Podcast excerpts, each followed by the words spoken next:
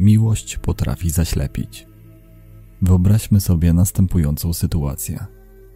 Z dumą przedstawiamy najbliższym swoją nową miłość. Jak to zwykle w takich sytuacjach bywa, nastawiamy się na raczej ciepłe przyjęcie. Nasze oczekiwania trafia szlak, a serce pęka, gdy wszyscy dookoła zamiast piać zachwytu, mówią, że z twoją drugą połówką chyba coś jest nie tak, że nie pasujecie do siebie, że zasługujesz na kogoś lepszego. Najgorsze, jeśli okaże się, że to oni mają rację, a ty się myliłeś. Kijów na Ukrainie. Zima 2006 roku. Jest wczesny wieczór. Ulice miasta pokrywa gruba warstwa śniegu. Od kilku dni właściwie nie przestaje padać. Oświetloną latarniami ulicą idzie kobieta. Jej długie, czarne włosy powiewają na wietrze. To 29-letnia Hanna. Kobieta spogląda na zegarek, po czym przyspiesza. Idzie szybkim, miarowym, pewnym siebie krokiem. Porusza się z gracją, mimo niebotycznie wysokich obcasów. Po przejściu kilkuset metrów zatrzymuje się pod mieniącym się od różowo-czerwonych neonów budynkiem. Cholera, znowu to samo. Klnie pod nosem. Gasi niedopalonego papierosa i wchodzi do środka. Po kilku godzinach opuszcza lokal. Wzywa taksówkę i jedzie do swojej ciasnej kawalerki, którą od jakiegoś czasu wynajmuje z matką. Boli ją głowa. Męczy ją taki tryb życia. Koleżanka wspomniała jej dzisiaj o portalu randkowym, na którym można poznać mężczyzn z zagranicy. Dlaczego miałaby nie spróbować? Wchodząc do mieszkania zrzuca tylko krótkie futerko i długie kozaki, po czym siada na kanapie i rejestruje się na elenasmodels.com. Wrzuca kilka zdjęć i kilka słów o sobie. Następnego dnia rano z zapałem przegląda profile mężczyzn, którzy zainteresowani znajomością wysłali jej wiadomość. Ten nie, za stary, wzdycha. Ten też odpada. Po chwili na jej twarzy pojawia się uśmiech. Bezdzietny Brytyjczyk, 47 lat, milioner. Bingo.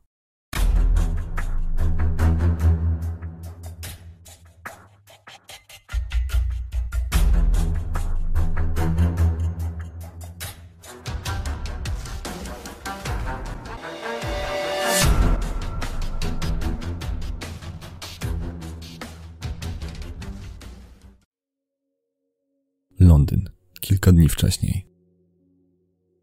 Barry ma 47 lat. Urodził się w Devon w Anglii, ale od lat mieszka w Londynie, w dzielnicy Battersea w południowo-zachodniej części miasta. Wiedzie mu się nie najgorzej. Właściwie to można mu nawet trochę pozazdrościć. Jest biznesmenem, który od 17 lat prowadzi niezwykle intratny biznes w branży IT. Zarabia sporo, ale nie prowadzi wystawnego życia. Zarobione pieniądze z sukcesem inwestuje zakupując nieruchomości. Ma do tego nosa, bo w niedługim czasie zostaje milionerem. Jego majątek osiąga wartość ponad 1,5 miliona funtów. Mimo sukcesów na polu zawodowym, Baremu czegoś w życiu brakuje. Pieniądze dają przecież szczęście tylko wtedy, gdy można się nimi dzielić z kimś, kogo się kocha a on nie ma nikogo u swego boku. Posuwa się w latach i wciąż jest singlem. Martwi się, że właściwie nie ma żadnej możliwości na poznanie kogoś bliżej. Spragniony miłości i uczucia postanawia odwiedzić portal randkowy. Kilku znajomych poleciło mu ciekawą stronę, na której ogłaszają się kobiety pochodzenia ukraińskiego i rosyjskiego, poszukujące przyjaźni, miłości i związków z mężczyznami z zagranicy. Już po kilku dniach wypatruje Hannę.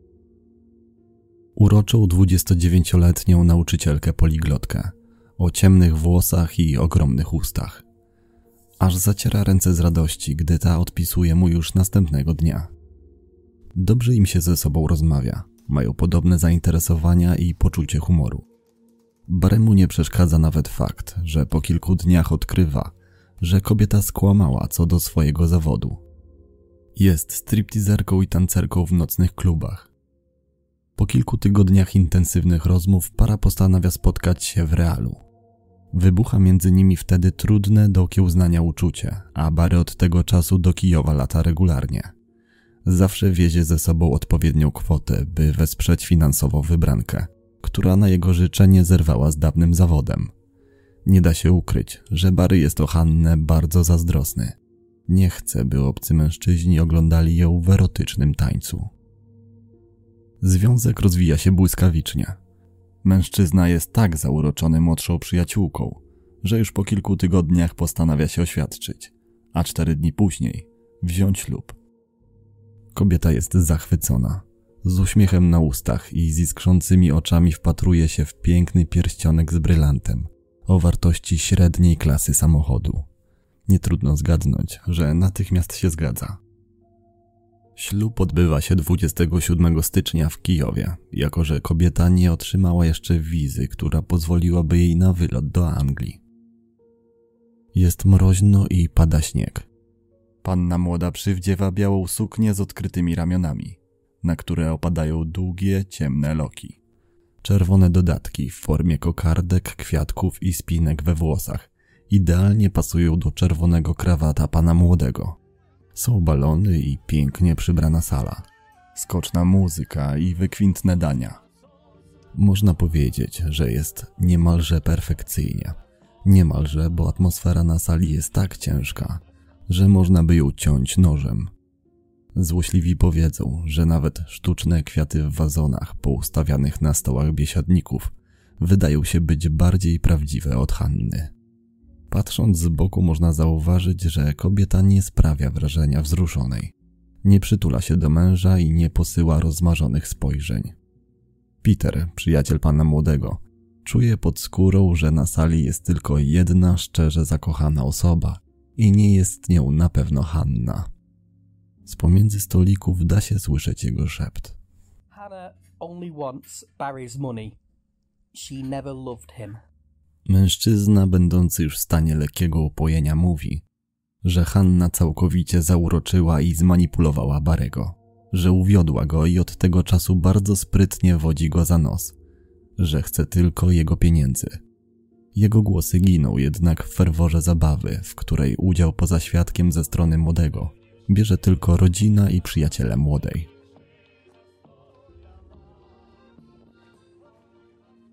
Uroczystości młode małżeństwo musi się rozstać. Bary ma zobowiązania w swoim kraju, a Hanna nie ma wizy, by jechać z nim. Słysząc stałe narzekania na starą kawalerkę, 47-latek już kilka dni wcześniej wynajmuje w Kijowie posiadłość dla małżonki, a następnie przekazuje jej 40 tysięcy funtów na remont i zakup niezbędnych elementów wystroju. Sam wraca do Londynu w oczekiwaniu na dzień, w którym on i Hanna będą mogli być razem już na zawsze, każdego dnia i każdej nocy. Rodzina mężczyzny również skrycie na to liczy.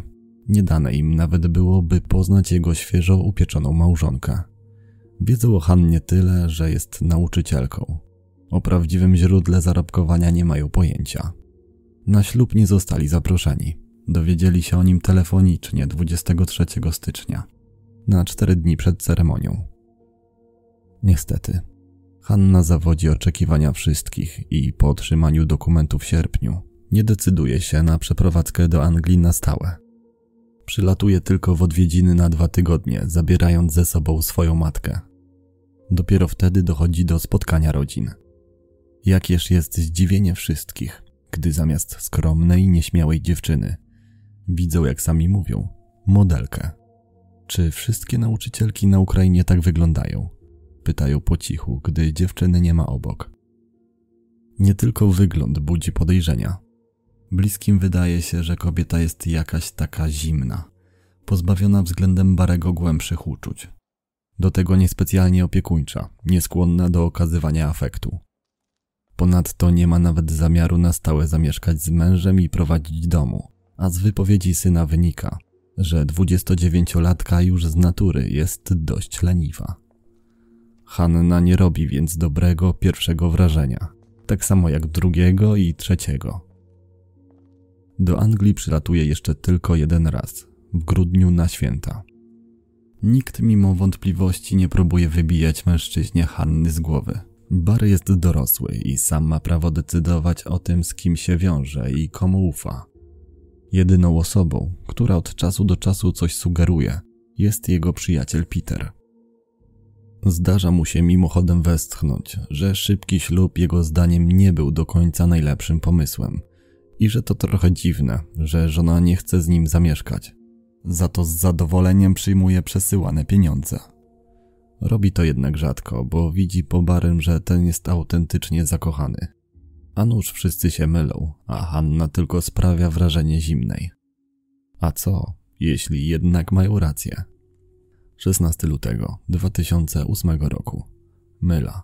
Turystyczne miasteczko położone około 25 km od Kijowa. W ten sobotni wieczór Barry i Hanna wybierają się do jednej z lepszych restauracji w okolicy, by uczcić swoją pierwszą rocznicę ślubu.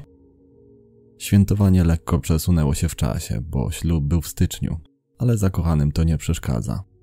Ważne, że Baremu w końcu udało się pozamykać kilka ważnych spraw i mógł przylecieć na Ukrainę. W trakcie uroczystej kolacji bawią się wyśmienicie. Jedzą, piją, przekomarzają się i śmieją. Po skończonym posiłku postanawiają wyjść. Okazuje się jednak, że mężczyzna ma poważne kłopoty ze wstaniem od stołu. Dość mocno się chwieje, tak jakby wypił co najmniej beczkę wyskokowego płynu. Zauważa to obsługa restauracji. Jeden z kelnerów proponuje nawet, że wezwie dla pary taksówkę. Hanna propozycję tę jednak odrzuca. Twierdzi, że sama doskonale sobie z mężem poradzi.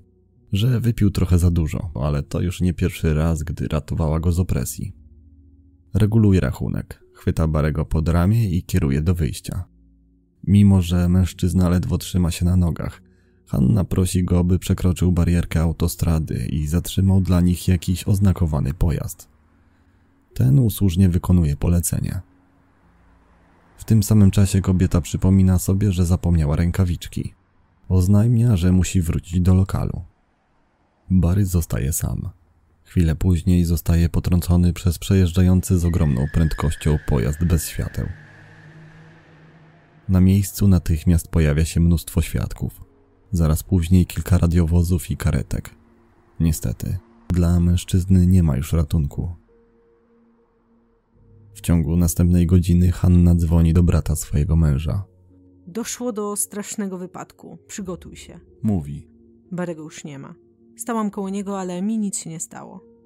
Okazuje się, że wersja przekazana przez Hannę w pierwszych chwilach jest nie do końca prawdziwa, bo kobiety przy mężu nie było. Świadkowie widzieli tylko Barego. Hanna zmienia wersję wydarzeń dopiero w rozmowie z teściową, która została już poinformowana przez funkcjonariuszy o rzeczywistym przebiegu wypadków. Nie tylko ten telefon, ale i zachowanie kobiety po stracie męża jest dość nietypowe. Na miejscu zdarzenia pozostaje tylko przez niecałe dwie godziny, choć uparcie twierdzi, że była tam przez ponad 14 godzin. Niemal od razu, bo po kilku dniach wsiada do samolotu do Londynu. Sprzedaje ukochanego Range Rovera Barego i wybiera pieniądze z jego konta oszczędnościowego. Jakimś cudem udaje jej się również dostać do apartamentu po mężu, choć rodzina zdążyła już wymienić wszystkie zamki.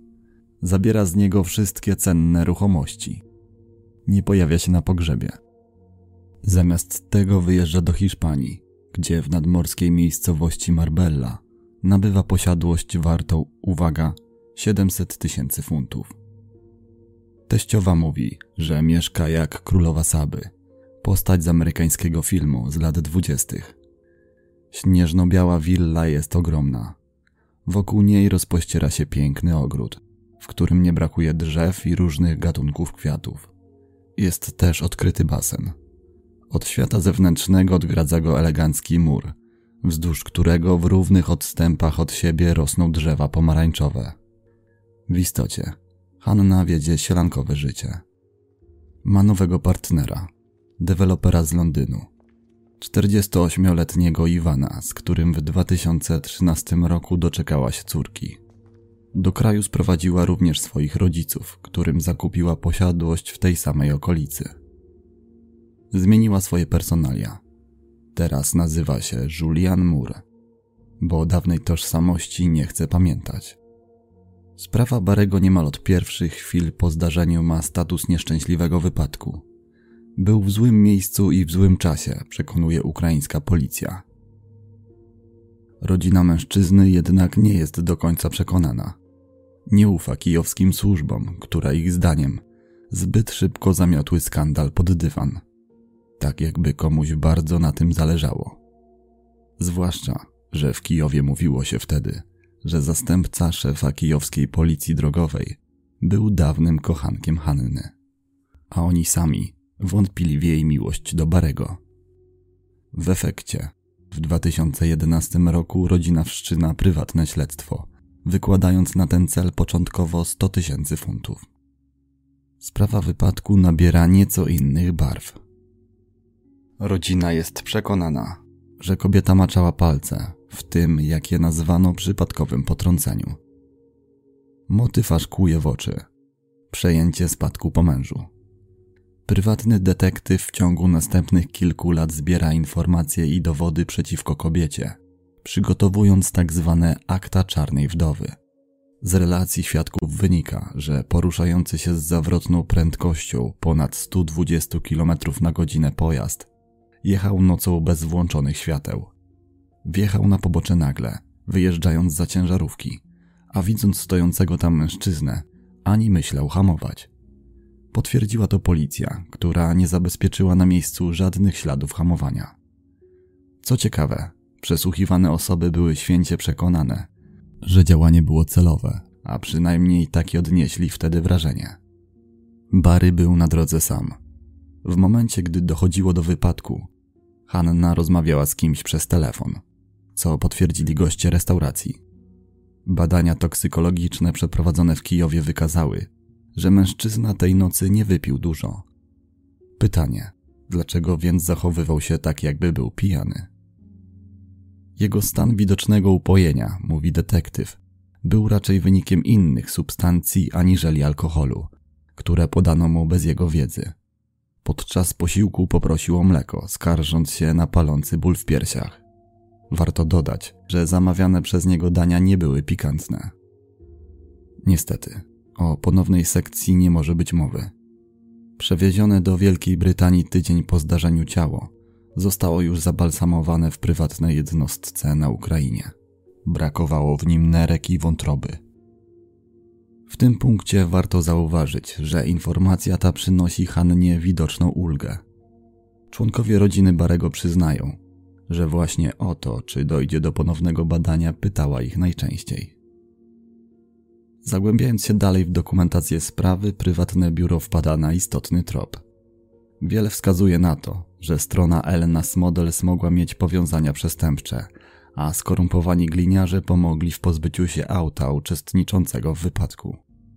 Najprawdopodobniej zatopili je w odległym o 3 km jeziorze, a po kilku dniach przewieźli na złom, by ostatecznie zniszczyć wszystkie dowody. Wiele wskazuje również na to, że gliniarze nad jeziorem nie byli sami.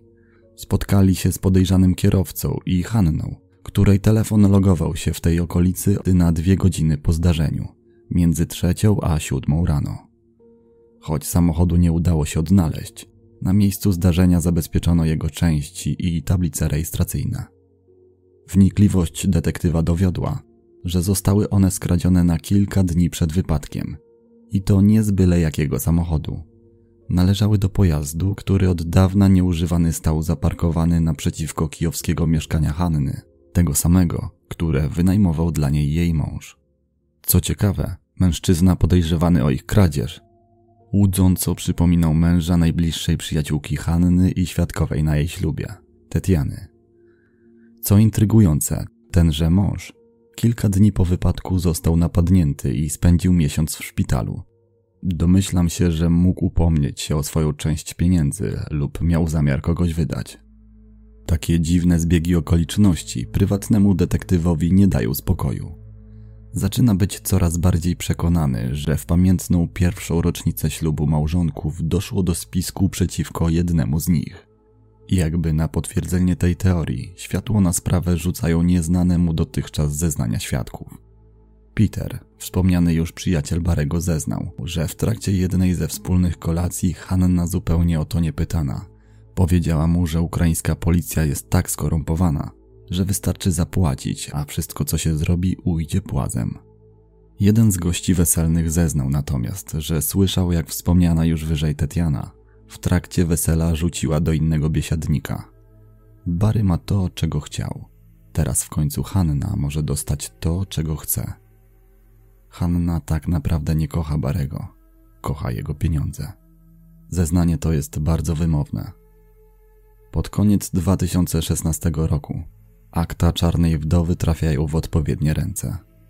Po dziewięciu latach walki o sprawiedliwość w styczniu 2017 roku brytyjski koroner orzeka, że sprawa nieszczęśliwym wypadkiem być nie mogła. Hanna zostaje wezwana do sądu na ponowne przesłuchanie.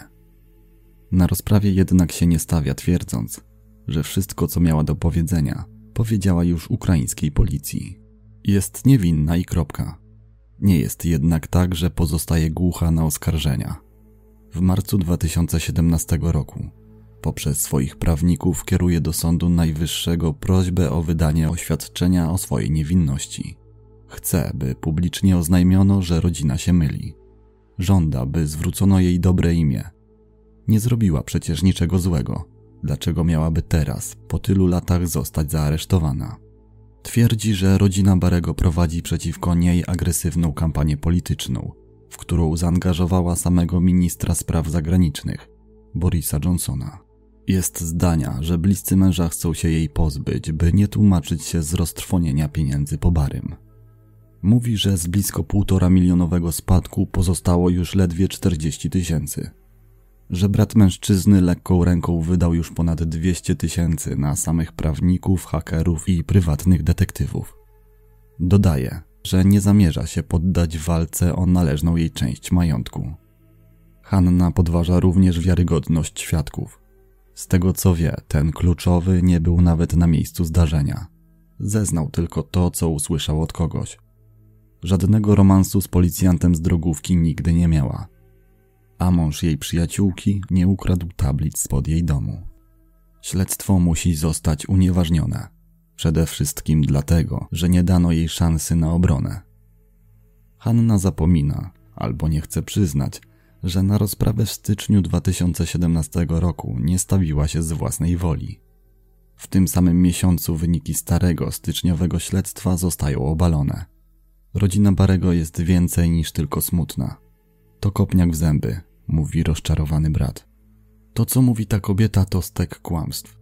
Pieniądze Barego od 2008 roku znajdują się w funduszu powierniczym. Nie wydaliśmy z tego ani grosza. My znamy prawdę.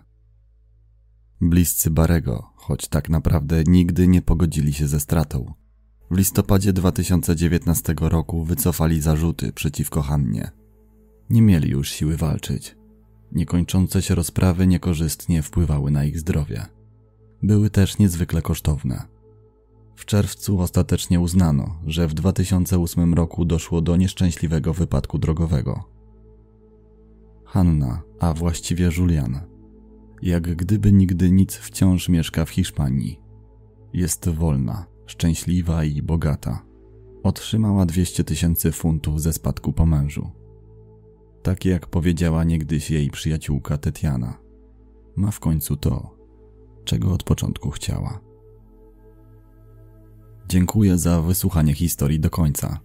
Jeżeli chcecie być na bieżąco z każdym nowym materiałem, zapraszam na mój Facebook i Instagram, gdzie zamieszczam wszystkie aktualizacje. Wiem, że YouTube nie zawsze wysyła powiadomienia. Przypominam również, że kupując książki poprzez link zamieszczony w opisie, wspieracie rozwój historii na faktach. Jeszcze raz dziękuję Wam za dziś i do usłyszenia wkrótce. Pozdrawiam. With Lucky Land slots, you can get lucky just about anywhere. Dearly beloved, we are gathered here today to. Has anyone seen the bride and groom? Sorry, sorry, we're here. We were getting lucky in the limo and we lost track of time. No, Lucky Land Casino, with cash prizes that add up quicker than a guest registry. In that case, I pronounce you lucky. Play for free at LuckyLandSlots.com. Daily bonuses are waiting. No purchase necessary. Void where prohibited by law. 18 plus. Terms and conditions apply. See website for details.